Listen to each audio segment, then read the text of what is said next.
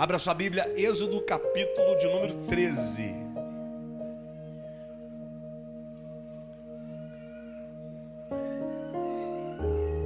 Semana passada eu falei sobre a história dos filhos de Israel no Egito e vou continuar falando hoje. Eu ia começar hoje uma série falando sobre finança, mas Deus me deu essa palavra aqui para a igreja, eu preciso ministrar. Repita comigo assim: guerras e promessas. Já pode botar para mim na tela aí? Êxodo capítulo 13, verso 5. Nossos visitantes, sejam todos muito bem-vindos. Você está na casa do Pai. Demane Gisele, rapaz, que bom ver vocês aqui, essa família linda. Demane, amanhã está aqui no nosso treinamento para os voluntários. E eu quero convocar você amanhã, viu, gente? Amanhã, ó, e aqui na ADEC é nesse pique mesmo, é segunda, é terça, é quarta, é quinta. Ou a gente gasta a vida para o reino, ou a gente perde a vida, né? Ou a gente gasta para o reino, ou a gente se perde. Você sabe por que Deus ocupou Noé durante tantos anos com a arca? Porque enquanto Deus mantém Noé ocupado, Deus não perde Noé. A vida toda fazendo a arca, mas não se perdeu e nem perdeu a família. Gente desocupada se perde. Diga isso para quem se ocupa para não se perder. Mente vazia, oficina de quem ainda? De Deus. É, ué. O diabo gosta de uma mente cheia. O diabo gosta de mente cheia. Gente que não tem foco, pensa um monte de coisa ao mesmo tempo, uma hora que é uma coisa. É melhor esvaziar a mente e falar: Deus, agora é tudo teu. Use essa mente para a tua obra. Rapaz, que alegria ver vocês aqui também, viu? O Carlos e a sua esposa, casal de amigos. Começa vindo no último banco, aí senta no bar da frente. Daqui a pouco está aqui na frente. Obrigado, tá, Carlos? Carlos é um amigo que Deus tem nos dado. E é muito bom ter você aqui com a sua esposa. Seja muito bem-vindo. Bom, vamos à leitura bíblica. Êxodo 13, verso 5. Diz a Bíblia: quando o Senhor te houver feito entrar na terra dos cananeus, dos heteus, dos amorreus, dos heveus e dos jebuseus, terra que ele jurou a teus pais que te daria, terra que mana, vou contar até 3, você vai dizer terra que mana leite e mel com força. Vamos lá? 1, 2, 3. Terra que mana leite e mel. Gente, pensa em um texto que tem mexido comigo esses dias. E é justamente dessa leitura que vem esse tema: guerras e promessas. Quem é que tem promessas de Deus? Diga amém. Quem tem consciência, convicção, certeza das promessas de Deus? Diga amém. Eu também tenho. E eu acredito que você já passou pela mesma crise que eu já passei e tem horas que eu passo. Por que Deus não facilita? Cara, o maior interessado é Deus. O maior interessado em nos ver bem, prósperos, felizes, plenos, é Deus. E por que Deus não facilita para a gente, Jerusalém? Deus faz uma promessa gigantesca, extraordinária, brilhante. Só que a jornada e o processo forçam a nos fazer desistir da promessa. Eu conheço, por exemplo, gente, Isa, que já desistiu das promessas. O que me traz convicção de que as promessas que tenho foram Deus que as fez, é porque eu as ouvi de Deus.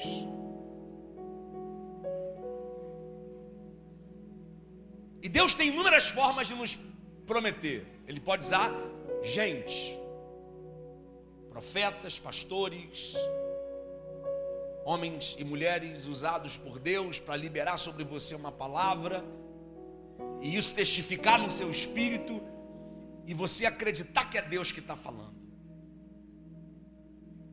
Deus pode usar a Bíblia, a sua palavra. O que tem de promessa na Bíblia para gente, para você, para mim. A Bíblia contém promessas para aqueles que servem a Deus, servem a Jesus. E é a Bíblia. Deus pode te dar um sonho.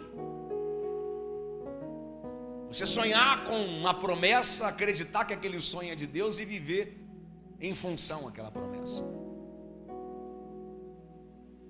As maneiras que Deus tem são inúmeras, inesgotáveis e infinitas. Mas a pergunta que eu faço é: por que que Deus não facilita? Olha para mim. Ele não facilitou nem para Jesus. Quando Jesus nasce, o contexto social, o contexto político da época dele era infinitamente pior do que o nosso. Quando Jesus nasce, por exemplo, o rei da sua região, o imperador, o príncipe daquela região,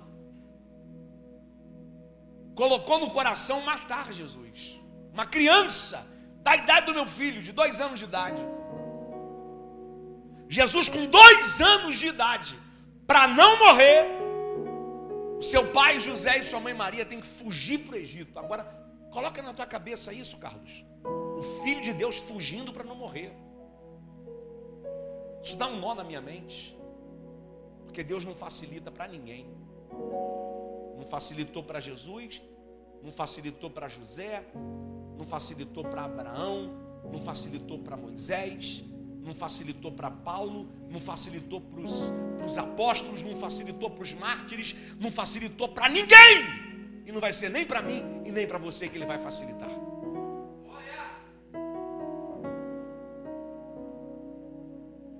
Agora, o fato dele não facilitar não quer dizer que ele não vai cumprir o que prometeu.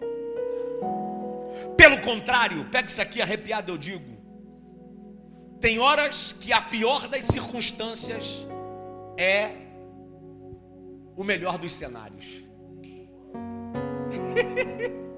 Vou repetir isso aqui para você guardar e postar no Instagram amanhã ou hoje. Tem horas que a pior das circunstâncias são os melhores cenários. Jesus está fugindo para o Egito para não morrer, no colo do seu pai e sua mãe. E aí a Bíblia diz, ele fez isso para que aquilo que foi dito se cumprisse. Do Egito eu chamei o meu filho. Levanta a mão e pega essa palavra. Toda essa circunstância desfavorável, toda essa guerra que você está enfrentando, toda essa oposição, toda essa aparente dificuldade, acredite, é um cenário que Deus está criando para cumprir promessas. E você crê nessa palavra? Abre a boca para adorar.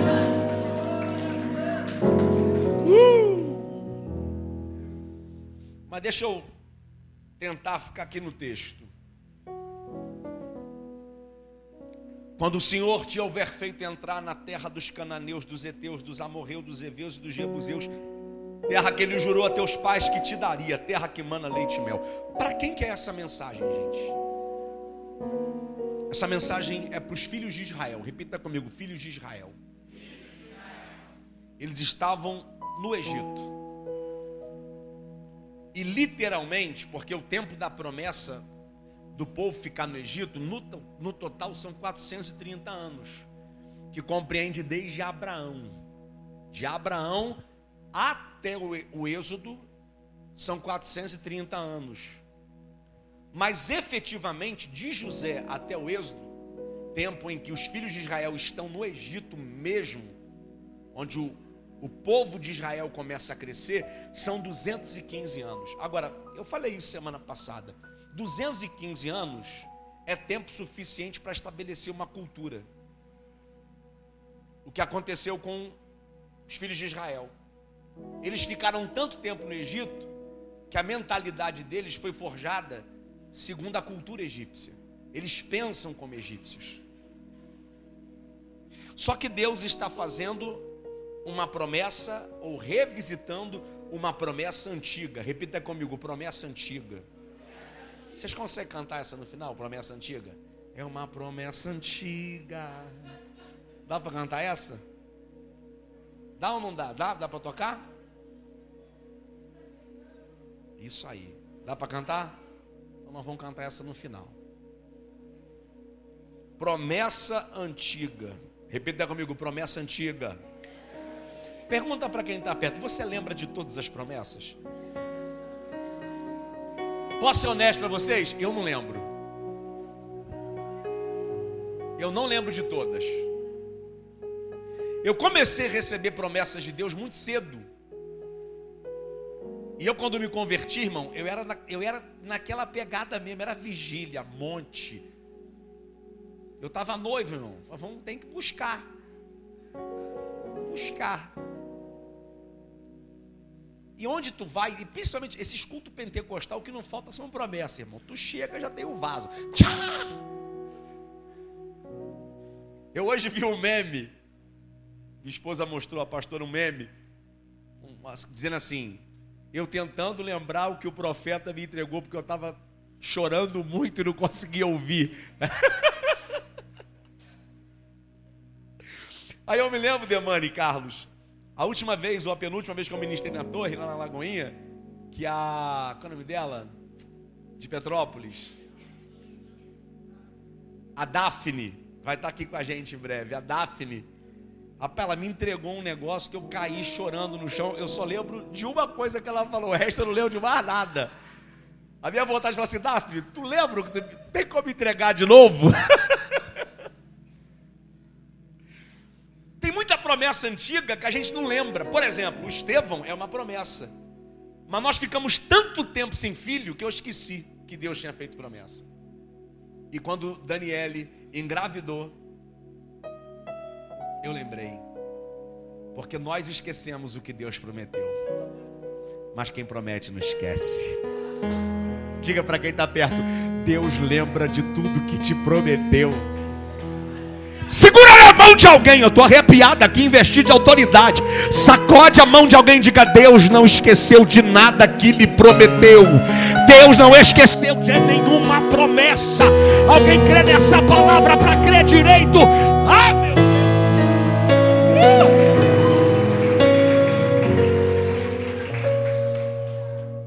Deus revisita uma promessa antiga. Eu vou colocar vocês numa terra que emana leite e mel. Só que Deus não fala só da terra que emana leite e mel. Deus fala da terra que não é dos filhos de Israel. A terra tem dono. De quem é a terra? Cananeus, heteus, amorreus, heveus, jebuseus. Aqui só é citado 5 povos, mas são 7 povos bem armados que já haviam desenvolvido a cultura do ferro. Eles já tinham armas de ferro, enquanto Israel está lutando com funda, com pedra, pau e couro. Enfrentar um exército armado com espada, lança. Aí a pergunta que eu te faço, e a crise que a gente de vez em quando tem, por que Deus não facilita? Pô, pega o povo e bota o povo na terra logo. Mata os inimigos. Mas não. Deus falou assim para eles, ó, vocês têm uma terra que mana leite e mel para possuir, mas vocês vão ter que guerrear para conquistar.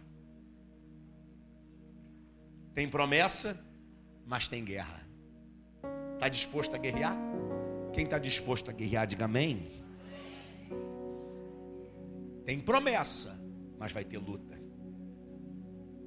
A terra é boa, mas vai ter guerra. A terra é próspera, mas vocês vão ter que ir para a batalha. Não vai ser fácil, mas vai valer a pena. Se Deus está dando para o povo promessas e guerras, quais são os propósitos da guerra? Você já parou para pensar que a sua guerra tem propósito? Se não pensou, ajuda alguém a pensar. Bota o dedinho assim e fala assim: sua guerra tem propósito. Sua não, porque não é uma só. Diga assim: suas guerras têm propósito. Alguém tem guerra aqui? Ou só eu que tenho? Tem propósito. Olhe para mim.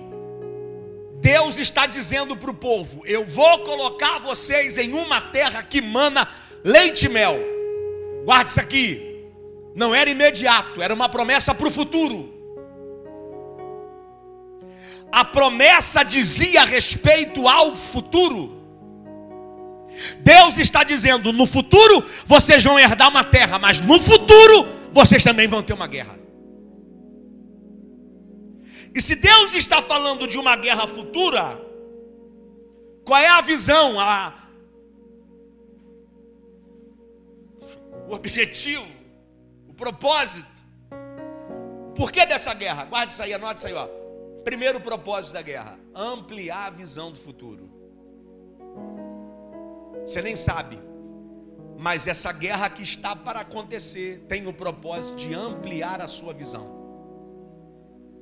Porque o povo poderia ser levado pela ideia de que no futuro só teria promessa. E aí Deus fala: tem promessa, mas tem guerra.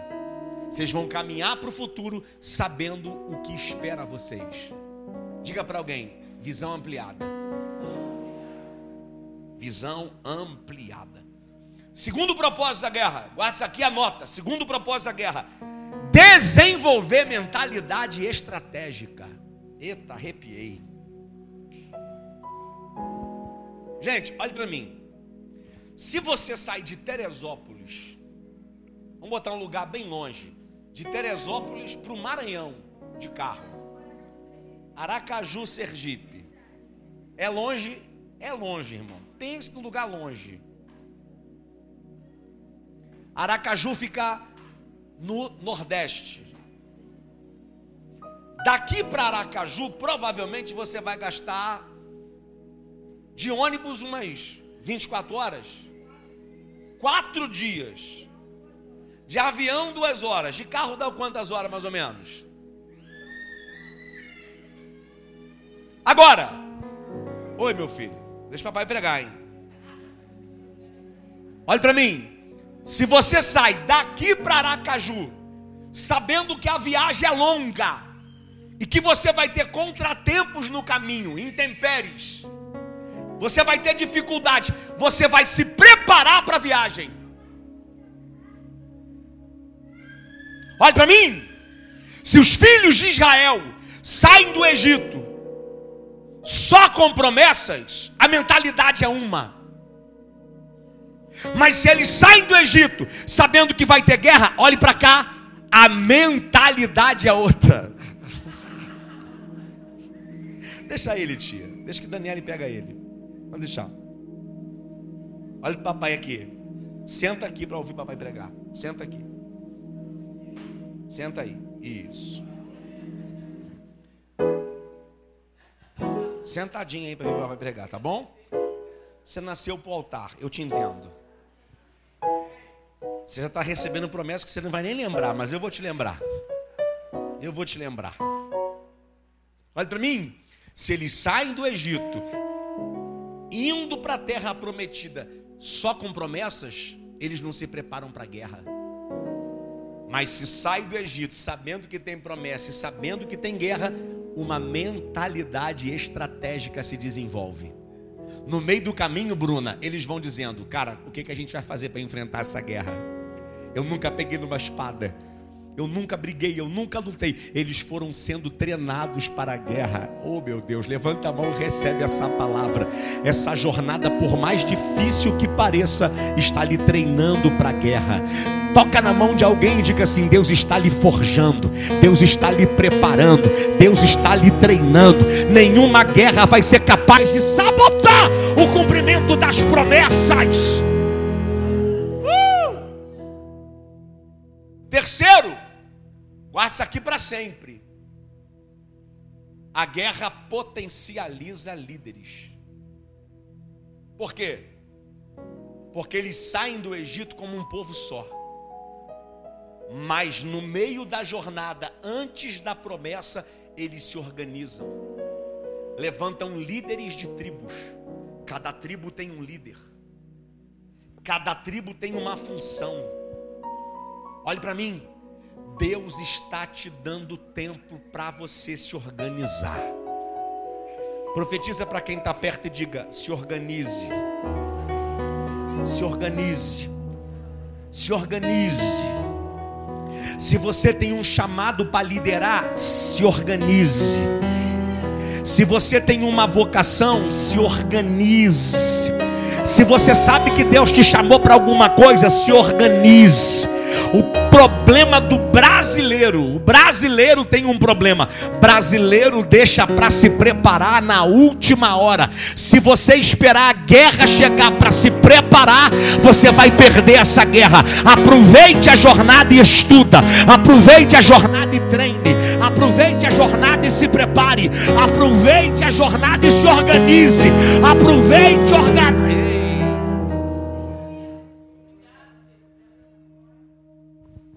A jornada é para você treinar. Propósito da guerra: primeiro, ampliar a visão de futuro. Segundo, desenvolver mentalidade estratégica. Terceiro, potencializar a liderança. Deixa eu ser honesto com vocês aqui. Eu não tenho dúvidas, pastor Ricardo, que eu estou pastoreando uma igreja com muitos líderes. Eu olho para vocês e o coração do pastor é diferente. Porque o coração consegue enxergar potencial em quem pensa que nem tem. Eu sei que estou pastoreando líderes aqui. Gente como a Maria, que chegou hoje, veio aqui, ouviu a música lá da sua casa, veio aqui. De repente você pode olhar para a Maria e pensar que é mais uma que entrou. Mas é possível enxergar a liderança de uma mulher como essa, com chamado, com intrepidez, com ousadia. De repente você está aí olhando para si mesmo e se achando incapaz, impotente, pensando: cara, Deus não tem nada comigo. Você é alvo de Deus. E pode ter certeza de uma coisa: nessa obra gigantesca tem espaço para você também. Deus não te chamou só para te salvar, Deus te chamou para te usar. Deus não te chamou só para te libertar, Deus te chamou porque você é uma ferramenta nas mãos dele. Deus não te chamou só para lhe curar. Deus lhe chamou porque sabe que você pode se tornar, aleluia, levanta a mão e recebe quem acredita. Você pode se tornar um instrumento para arrebatar uma multidão nessa geração. Você crê nessa palavra? Se crê, não levanta só uma, não, levanta as duas. Abre a boca, solta aquele grito.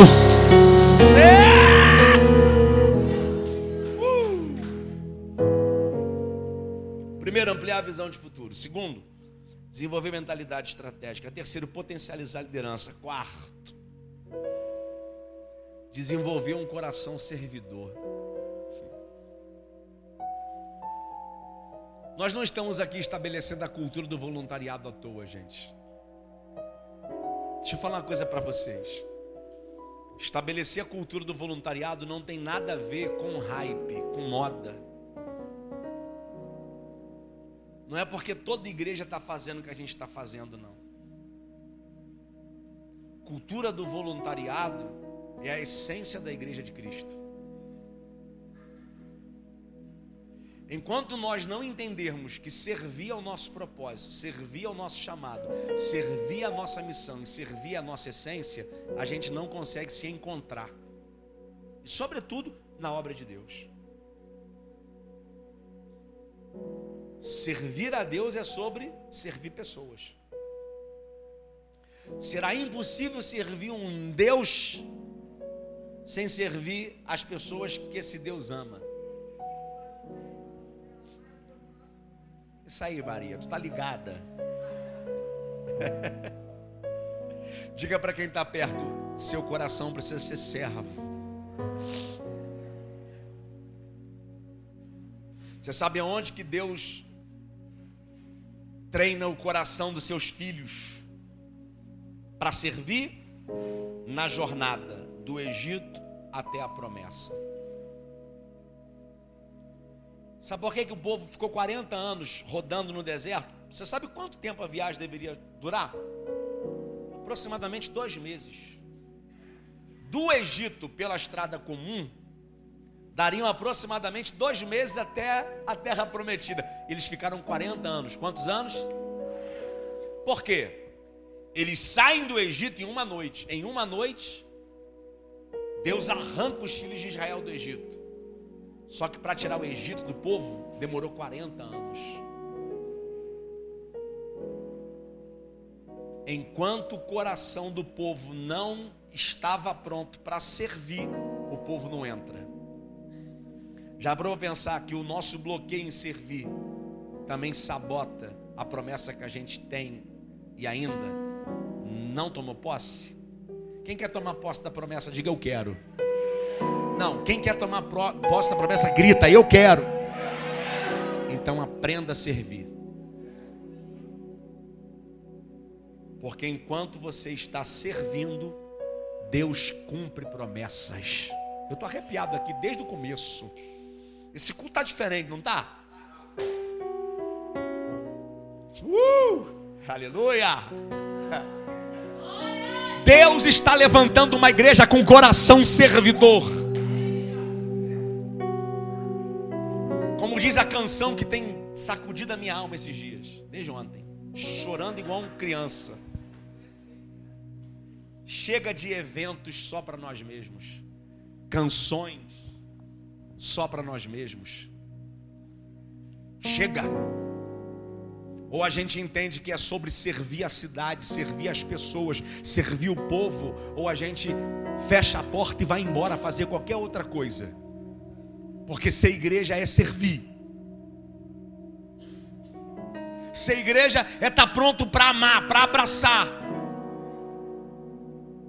A gente não está aqui para se retroalimentar. Tudo que Deus tem dado para a gente aqui é para a gente compartilhar, é para a gente distribuir. Deus está levantando uma igreja com coração servidor. E Teresópolis, que se prepare, porque aqui nessa pequena comunidade Deus está levantando uma geração de servos e servas com coração forjado. Diga para quem está perto, você nasceu para servir. Servir. E agora eu vou encerrar.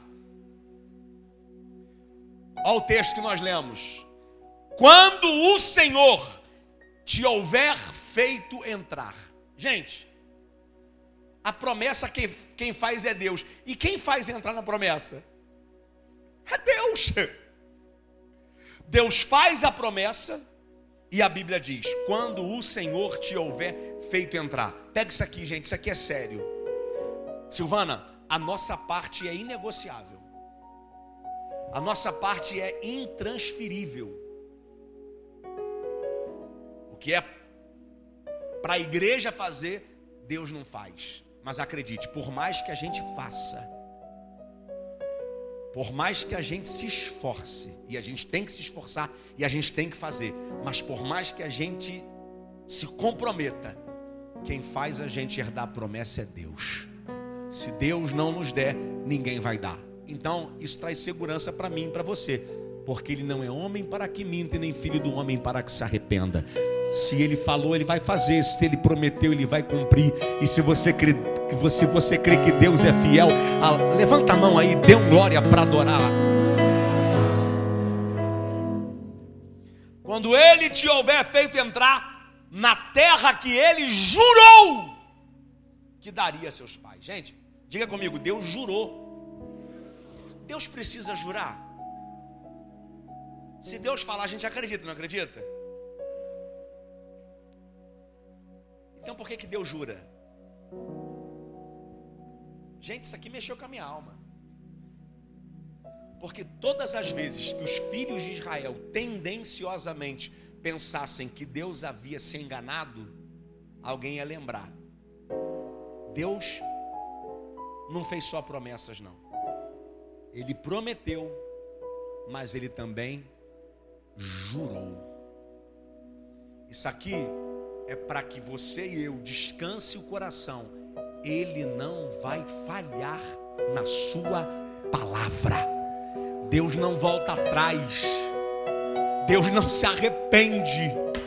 Deus não erra endereço. A palavra que foi para você não foi errada. Ele não errou quando essa palavra lhe alcançou. Ele não errou quando Ele te chamou. Ele não errou quando te prometeu. Ele não errou quando te fez promessas. Descansa! Quando o Senhor te houver feito entrar na terra que Ele jurou a teus pais que daria. E aí eu encerro da melhor forma possível. Terra que mana leite e mel. Vamos dizer de novo, terra que mana leite e mel, bem forte, com esse sabor de mel na boca. Vamos lá, 1, 2, 3.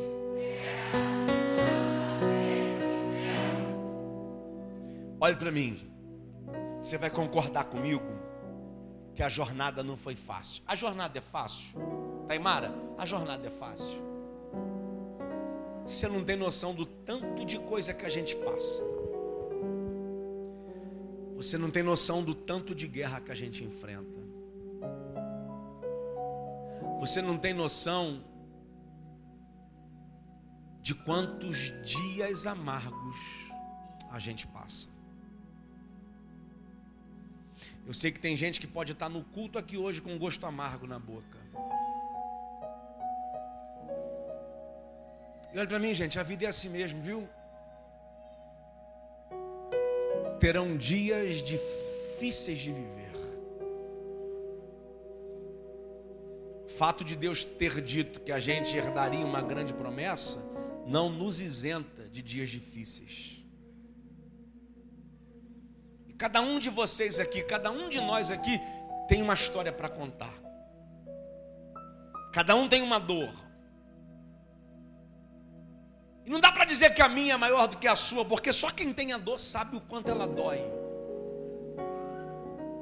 Só quem está enfrentando o dia difícil sabe de fato o quanto é difícil ele é. Para alguns a guerra é financeira, para outros é emocional, para outros é familiar, relacionamento com o cônjuge, com filhos. Para outros é uma doença. Para outros é um passado traumatizante, difícil de esquecer. E você vem no culto e o pastor fala, se desconecta desse passado, mas você sabe que é difícil. Para falar sobre isso é mais fácil, mas para viver é bem mais difícil. Você está aqui domingão, essa noite bonita, uma lua bonita no céu, um ar-condicionado, você está fresco, mas a tua cabeça está a milhão, porque amanhã é segunda-feira e a guerra está lá, te esperando, no consultório, no escritório, em casa, no trabalho, na universidade, a conta que você não vai conseguir pagar, aquela pessoa que você vai ter que enfrentar, lidar com ela, dias amargos, jornada amarga, temporadas amargas, estações amargas, mas todas as vezes que o amargo da jornada te vier na boca, você precisa lembrar da promessa que está no seu coração. O dia pode ser amargo no presente, mas a promessa que Deus fez é essa: eu vou colocar cada um de vocês em uma terra que mana leite e mel, leite e mel. O presente é amargo, mas o futuro é doce como mel. Diga para alguém: um futuro doce lhe espera.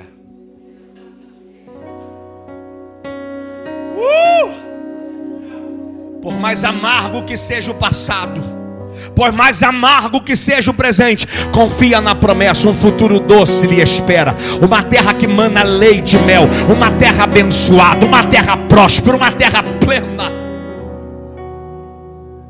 E ainda que isso não aconteça aqui na terra, porque no Antigo Testamento o nome da terra é Canaã. No Novo Testamento, no Apocalipse, o nome da terra é Canaã Celestial. No Antigo Testamento, o nome da terra é Jerusalém. No Novo Testamento, no Apocalipse, o nome da terra é Nova Jerusalém. Nada, nada, absolutamente nada vai nos impedir de sentir o sabor dessa promessa. O diabo pode apontar para a gente e falar: você vai morrer desse jeito. A gente vai falar para o diabo: você não sabe de nada, Satanás. Porque eu posso morrer desse jeito, mas eu confio numa promessa, que aquele que está em Cristo nova criatura é, e quem está em Cristo ressuscitará. E a Bíblia diz que os mortos em Cristo ressuscitarão primeiro, depois os vivos vão subir juntamente com eles para encontrar com o Senhor nos ares, e estaremos para sempre, para sempre, para sempre. O amargo tem tempo de começar e de terminar, mas o doce da promessa é para sempre, é para sempre, é para sempre. Vamos ficar de pé? Vem para o altar ADEC Worship. Que isso, tem uma graça aqui, viu? Diga para quem está perto: confia nas promessas. Não apaga agora não, daqui a pouco vocês apagam.